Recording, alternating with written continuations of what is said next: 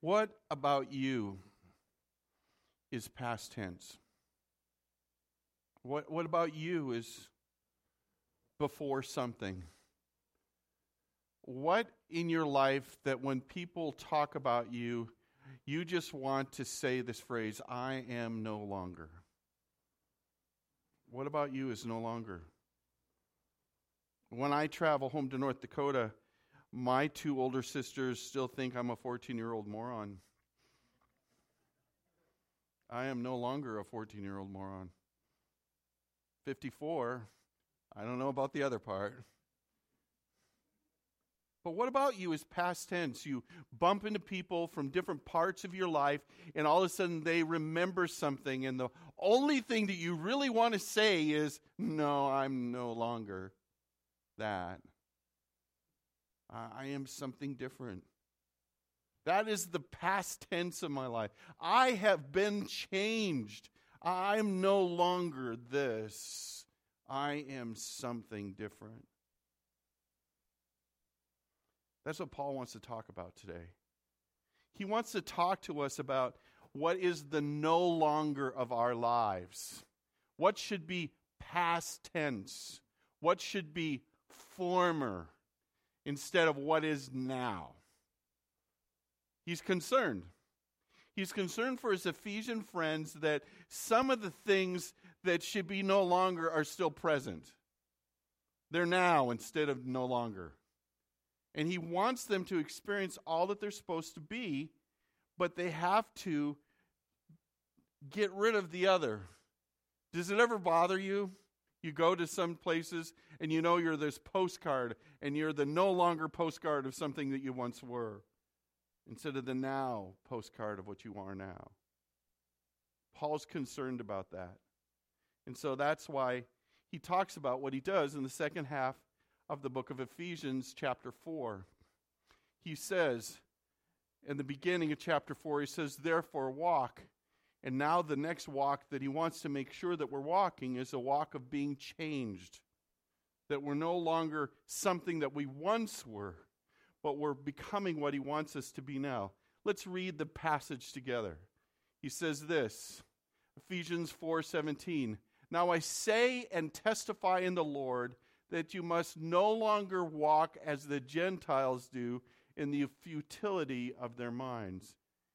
He doesn't want us to walk like they did at one time because he knew the implications of it. Have you ever gotten together with somebody that's from a, a, no longer section of your life and you listen to them and you realize they're stuck in that no longer section and you're like, oh my goodness, I am so glad I am not there anymore? You ever had that experience? He's trying to explain to them that he doesn't want them just to be like the Gentiles. He goes on and explains no more about this. He says, They are darkened in their understanding. They're alienated from the life of God because of the ignorance that is into them due to the hardness of their heart.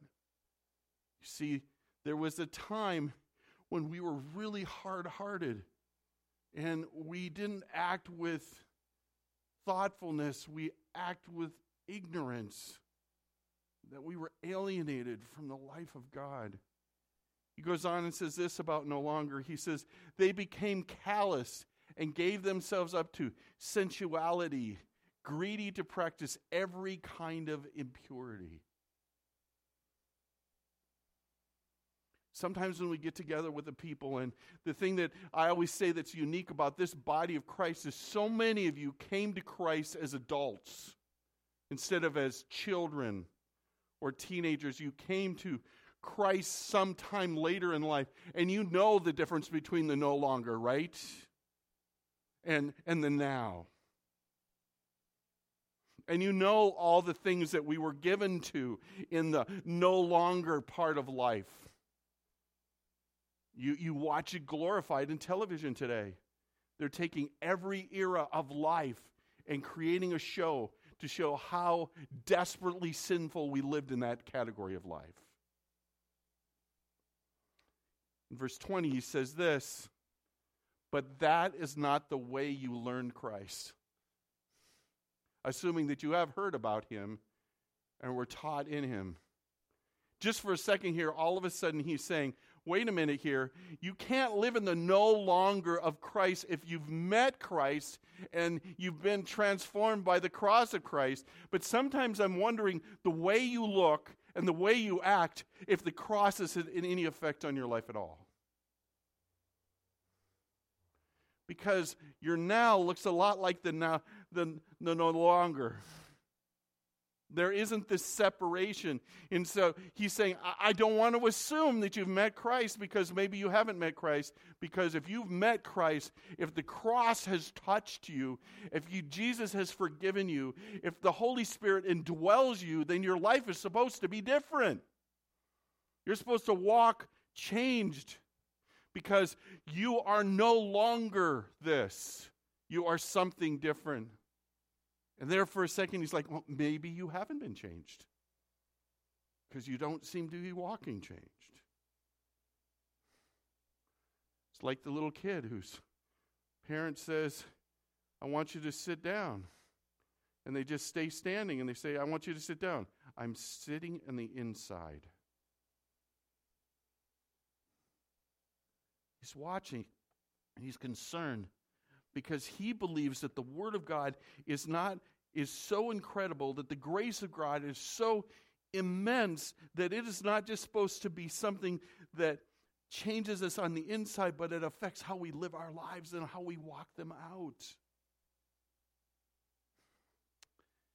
He says this then at the end of verse 21 he says as the truth is in Christ this is what you need to do you need to put off your old self, which belongs to your former manner of life and is corrupt through deceitful desires.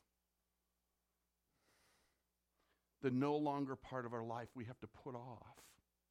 We have to we have to literally go through a process and saying, wait a minute here, I am no longer that anymore. I need to set that aside. That is not who I am. That is not who I am. It says, he goes on in verse 23 and he says this and be renewed in the spirit of your minds. You see this idea of, of mind renewal several different places because, see, Paul understood, and we need to understand that if we want to change actions, that actions are tied to attitudes and our way of thinking. And he says, if you want to change how you think, you've got to be renewed in your mind. And you can't even do that yourself. The Spirit of God has to do that inside you. That's what it says in Romans chapter 1. Do not be conformed to this world, right? But be ye transformed by the renewing of your mind. We've got to let Jesus change our mind.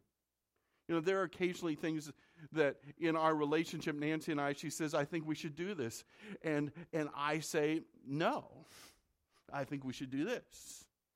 And then she prays for the renewal of my mind. And all of a sudden, I'll come to her and I'll just go, Hey, I've got this really great idea. And she'll go, What? And I'll name what she already said. And Nancy's really smart. She'll just go, that's a great idea, Jim. See, that's what God wants to do inside of us. He wants to renew our minds because our minds affect how we act. And if we have been acting a certain way for a long time, our minds are just automatically always taking us there. That's why we end up there. Have you ever moved and uh, you're and, and it's the end of your day and you've moved and and you're driving and you automatically drive to your old house. Have you ever done that? And, you and you're like, wait, wait, wait a minute here. I, I changed.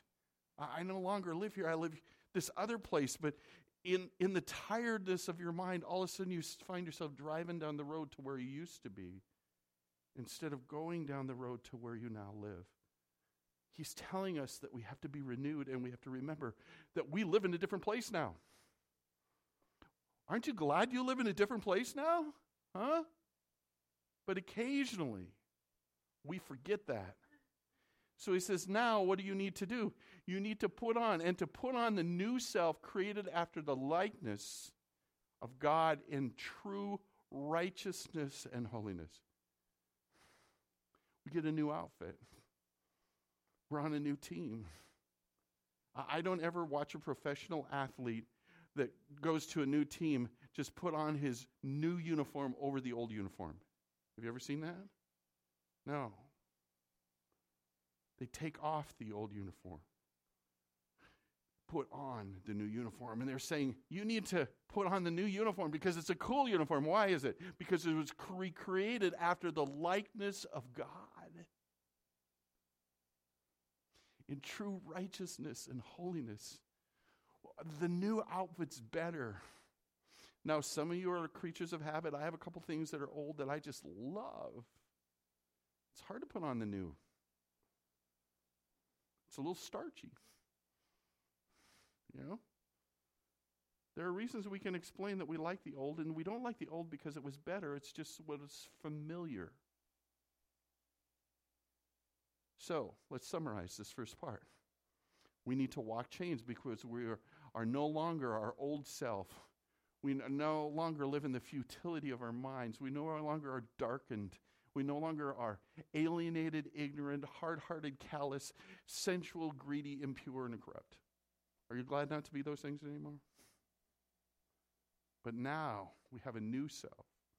We're in Christ. We're spirit renewed. We're godly. We're righteous. And we're holy.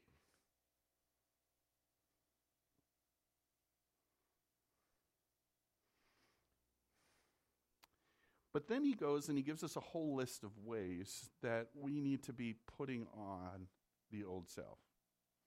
He says there's just several things about the old wardrobe that I want to just take a closer look at here because I'm just concerned that you um, are using the new self as an accessory to the old self. Old shirt, new tie. You know? Same outfit, different earrings. He said, Well, wait a minute here. I want to make sure you're, you're, you're completely making the wardrobe change. And so, because of that, he, he gives us kind of a list of different things that we have to put off. Now, the interesting thing about this, and I added the word renew in the middle of this, is because every single one of these things that's going to take place is a spiritual miracle in your life. And it's going to happen not because all of a sudden you become brilliant and you decide that I need to change. It's because the Spirit is at work inside of you, and He's bringing this renewal so that you will change. He is the one that's at work in you. You can't do this in your own self. You can't take a look at this list that we're going to come across over these next couple of verses and say, I will no longer. Bang, bang, bang, bang. Instead, I'm going to. It doesn't work that way. I like to think of it this way. It's just kind of a different way of thinking. It's just that all of a sudden we used to only have one option. We could only always go to destination A. That was all that we had. We lived in the futility and the darkness of our mind, and all we knew was this way. It was the only way. But all of a sudden, as the Spirit of God starts coming inside of you, all of a sudden there's option B that just never had existed at all before in your life. And so that doesn't mean that you don't come to the fork in the road and you have to decide am I going to put off or am I going to put on? And am I going to live the former way or am I going to walk in newness? Am I going to be changed? Or am I going to still end up down the same path? But this is a spiritual act. You can't all of a sudden just decide, I am no longer going to do this. I'm going to just stop it. That doesn't work. You have to ask God to change you and make you aware that there's this fork in the road so that you can over and over again surrender to trusting that His path is a better path for you. That's how you walk changed. It's a huge dialogue with the Lord. It's not because all of a sudden you decide to live better. It, it doesn't work that way. If it worked that way, we'd all weigh seven pounds. We'd walk about 80 miles a week, and we wouldn't eat anything that tasted good. That's the reality. But it, life doesn't work that way. So this is what he says. Verse 25. Therefore, having put away falsehood, let us, each of us, let each one of you speak the truth with his neighbor. for we are members of one body. So we're going to put aside lying and falsehood, and we're going to begin speaking the truth. That's one of the changes that we're going to make. There's a lot of reasons why people lie. One of the main reasons people like is because they want people to like them. And so I'm going to make up this picture of who I am so that you will like me, and then I'm going to be really lonely because I am not that. So you're going to like a fake person instead of me. Have you ever thought about that? But God wants us to be truly loved, and so one of the first thing that He tells us to put aside is falsehood. Verses 26 and 27 says, Be angry and do not sin. Do not let the sun go down on your anger and give no opportu- and give no opportunity to the devil. So the second thing that is a change that is the way we were before to who we are now is that he wants us to be angry differently. Now it's interesting, he didn't say don't be angry. Have you noticed that? He says be angry and do not sin. So that means there's a rage that can exist that is out of control of the Spirit of God and is absolutely wrong. Some of you have worked for this person, right? But then there's this other side. There's this righteous indignation. There is this sadness that you feel in the spirit. There's this welling up inside of you that's saying, I am so sorry, God, that is not right. He's saying that that's good. And he explains to us how it works. You see, anger has to have a timeline, doesn't it? You have to be angry today and you have to get over it today. If you sleep on anger, it turns into bitterness. And so anger has a timeline to it. The night before Nancy and I were married, I sat down with her and I said, Nancy, I believe there are going to be some times that we're not going to get along. But I'm going to make this commitment to you. I don't know how late we're going to have to stay up at night, but we're never going to go to sleep angry. And we've stayed up pretty late some nights. But we haven't let anger fester by sleeping on it. He says, Do not give an opportunity to the devil. Uh, in the NIV, it says, Do not give the devil a foothold in your life. Bitterness, unresolved anger can lead to giving him a little bit more space. And so he wants you to be angry.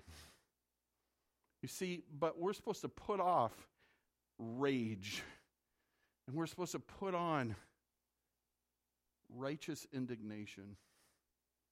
See, here's the problem that we have in so many areas of our lives is that we think to be Christian, we have to just completely divorce ourselves from so many things in life that are natural that we're supposed to have a response to. It's just that we're supposed to respond in a holy way. You know? It's kind of like the man who will say to me, I, I, my, my, my passions are going the wrong place, so I, I, I pray that God will take away my passion. I'm never going to pray that.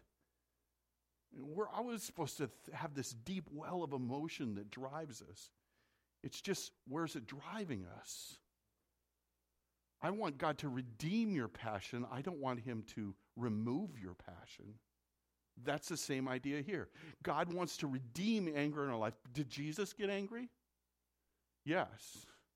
Did he lay in bed three nights thinking about how the horrible things that were happening in the temple? No. It's, it, he went and he did the business of God and spoke with wrath against the garbage that was going on in the temple. And then it says, and then he left. And you don't see him getting up the next morning and saying, Can you believe how they were doing those things in the temple? No. He knew that there had to be a timeline to anger. I think that it's interesting that one of the things that happened in my life is because of some of the damage I experienced as a kid, I, I shut down a lot of my emotions. That's how I dealt with life. I decided the best way to deal with life is to have this much emotion.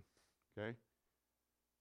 Not very high highs, not very low lows. And, and so I just, that was my way of trying to have self control in that area. But you know what? God redeemed me.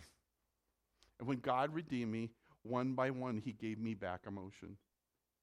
Probably some of you would never understand this, but the former Jim, never laughed. The former Jim never wept. The former Jim never got angry. But one by one, God gave those back to me. And then I had to learn how to do them right. I had to figure out how, okay, God, how are we going to do this together? Because I didn't do it very well alone. In fact, I just didn't do it. But how will you redeem me? So God will renew these things in our lives. The next thing he says is this Let the thief no longer steal, but rather let him labor, doing honest work with his own hands, so that he may have something to share with anyone in need. God wants to move us from greed to generosity. Isn't that great? He, he wants us to do honest work. I think that we have to see the middle of that. It says God wants us to work, but He doesn't want us to cheat at working. Not working under the table, we're working above the table. And then He'll bless us in such a way that not only will we have enough, but we can, we can bless others by our labor.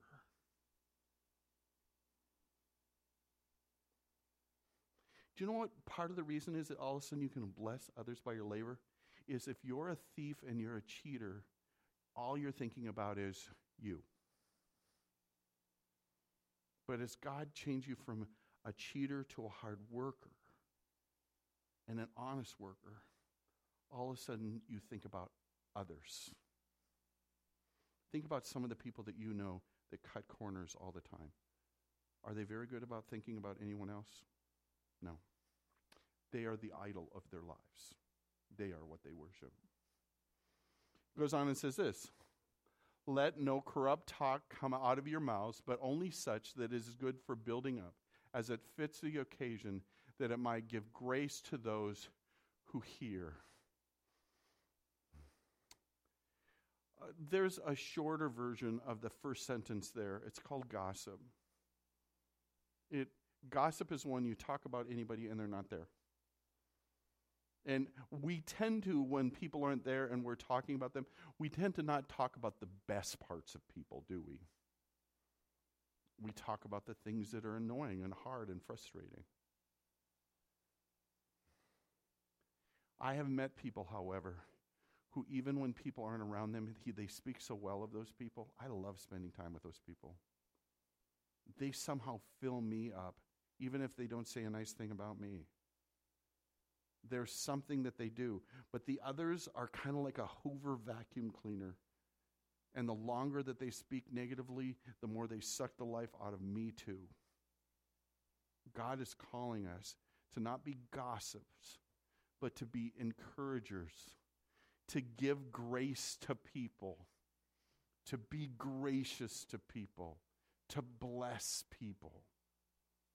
That is what God's calling us to do. Sometimes it's, it's huge, long letters and encouraging words, and sometimes it's a simple look and a gesture of encouragement. But our former life was not concerned about anybody other than us, me. He says, You're no longer that.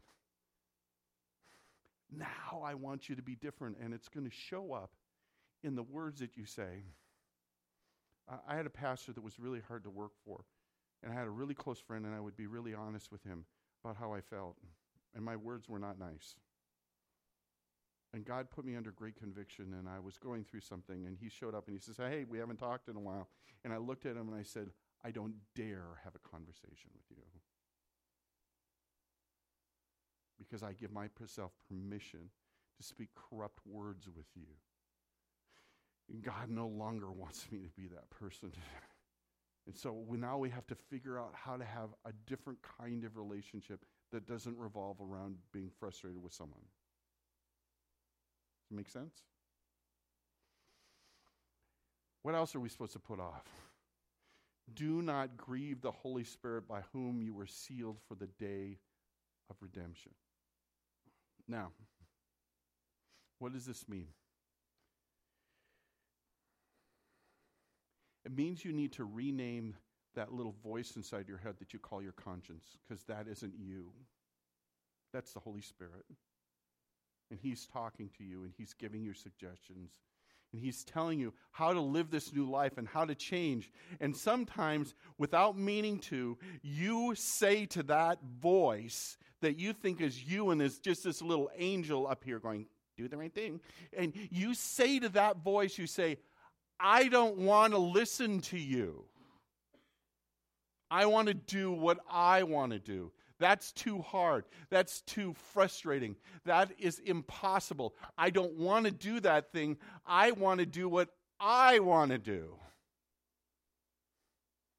And when we do that, all of a sudden, his ability to renew our mind ends. Because we're not listening. People, the scariest thing in the world and I hope that you don't have to learn to recognize it well, but is to see the Holy Spirit leaving the room because you have grieved the Holy Spirit. He's telling us that, that we need to be renewed by the Spirit, and yet there are times in our lives that out of our frustration we just go, I want nothing to do with you. What you're asking is too hard. It is not preferred. I do not want to do it. Some of you are living in that world right now. You're living in the world where you have decided that there are some things that you want to just keep doing, even though they're supposed to be a part of the no longer of your life. And you've just told the Spirit, sorry, not listening. And He has left the room. The Holy Spirit has left the building.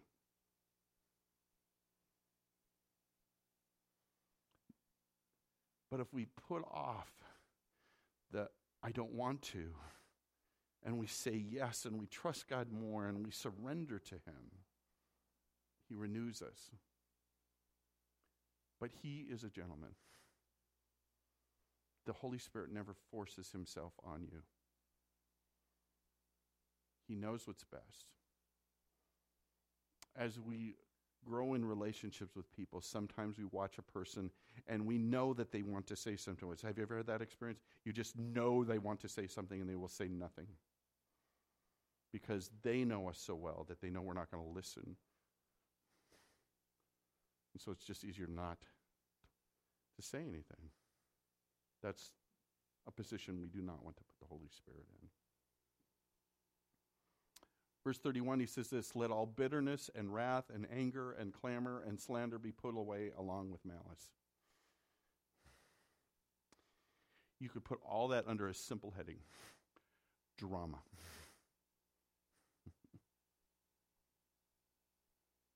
That isn't who we're supposed to be. We're not supposed to be people that that have you ever gone to a restaurant? I went to a restaurant the other day, and the waitress was frustrated with the cook and someone else. And so I'm just trying to have a nice meal. It's nice out. I'm sitting on the patio. And she just starts dumping her life on me. Have you ever had that experience? The food just didn't taste as well that day. Drama. I am no longer a drama king because the Spirit is renewing me. I'm no longer a drama queen because the Spirit is renewing me. I'm no longer like all the bitter people in the town I'm from because the Spirit is renewing me. I, I'm no longer like the grumpy people that, that I deal with every day because why? Because the Spirit is renewing me. And that's why you can be what is in verse 32 be kind to one another, tenderhearted forgiving each other as God in Christ forgave you. Because, see, there is always some kind of transference that goes along with drama, which is if I'm having a bad day, then everybody else should have a bad day. have, you, have you met those people? And then so they give you a bad day, so then you go home and and your husband or your wife or one of your kids says something that just in the smallest inkling sounds like that person that was having a bad day. And you just go down the throat of your, your loved one saying, You cannot say that. You wanted to say that all day, but you just couldn't. And so all of a sudden in the evening, you say that because, especially as parents, when we hear it in our kids, we're just like, You cannot say that. I rebuke that spirit out of you because I don't want you to grow up and be like the person I had to work with today. right? But God has given us this different spirit. And you've met those people. I think they work at the customer service desk, some of them. They're just getting the worst of people and they're just so kind.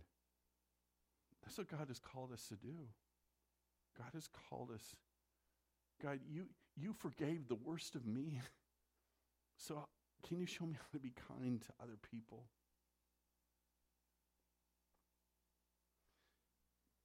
So here's a summary. We're supposed to put away falsehood and rage and stealing and gossip and grieving the spirit and bitterness and wrath, clamor and slander and all malice. And we're supposed to put on the truth, righteous anger, sharing, generosity, encouragement, spirit renewed, kind, tenderhearted, and forgiving. But this change you can't do yourself. You just have to listen to the Spirit and continually say yes to the option that He's giving you.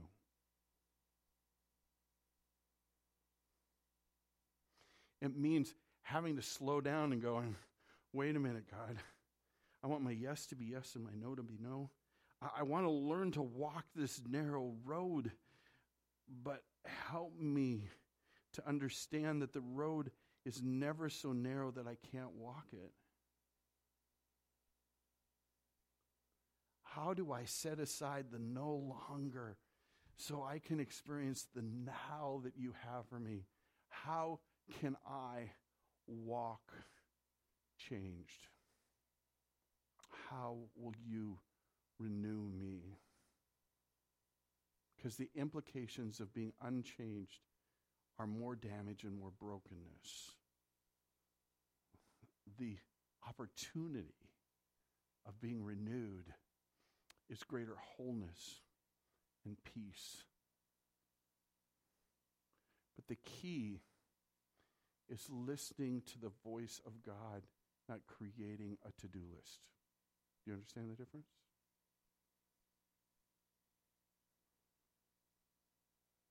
God, show me how I can walk changed. Let's pray.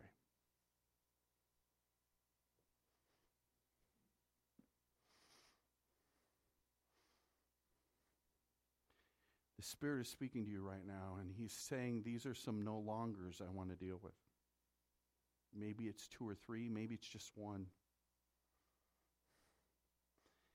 Speak to him now and ask him how he wants to change you.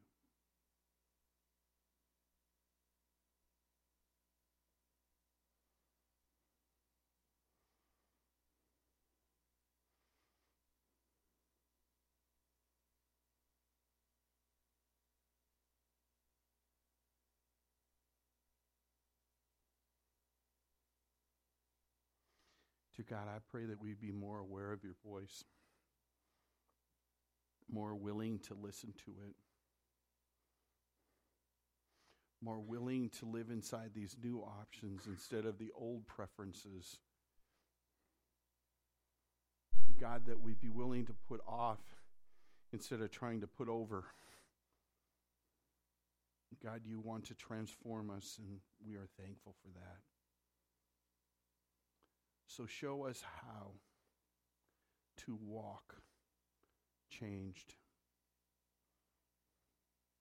Now, I, like Paul today, as your heads are still bowed, can't make the assumption that everybody in this room has already asked Jesus Christ to be their personal Savior. I can't assume that you're all in this battle of no longer to now. And Paul was concerned about that even as he wrote these words. And so, my question to you is Have you asked Jesus Christ to be your personal Savior? Have you asked Jesus Christ to be your Lord? If that's where you're at, you haven't even begun this relationship, and your life is just no longer, I encourage you to ask Jesus to be your personal Savior today. You can use simple words like this prayer that I'm going to pray in just a second. And those can help you begin that relationship with Jesus Christ. You have to realize that you're a sinner and that you need a Savior and you need someone to forgive you. And Jesus will forgive you. That simple prayer goes like this Dear Jesus, please forgive me. I need you to be my Savior. Help me to live by the moving of your Spirit in me. Thank you for dying on the cross for me. If you pray that simple prayer today, you need to let someone know. We would love to be someone that knows that so we can help you with your next steps, so that you can learn to live this changed life. Dear God, help us. Help us all to live changed. I pray this in your name. Amen. If you prayed that prayer today, there's a yellow card right in front of you. You fill that out and you hand that to me or one of the musicians uh, or one of the people that are going to be up here during the prayer time uh, so we can help you in this walk with Jesus Christ. Let's stand together. I'm going to ask the prayer counselors to come. If there's somebody that we can pray for you today, um, that would be our privilege. And Charlie and will lead us in a last song together.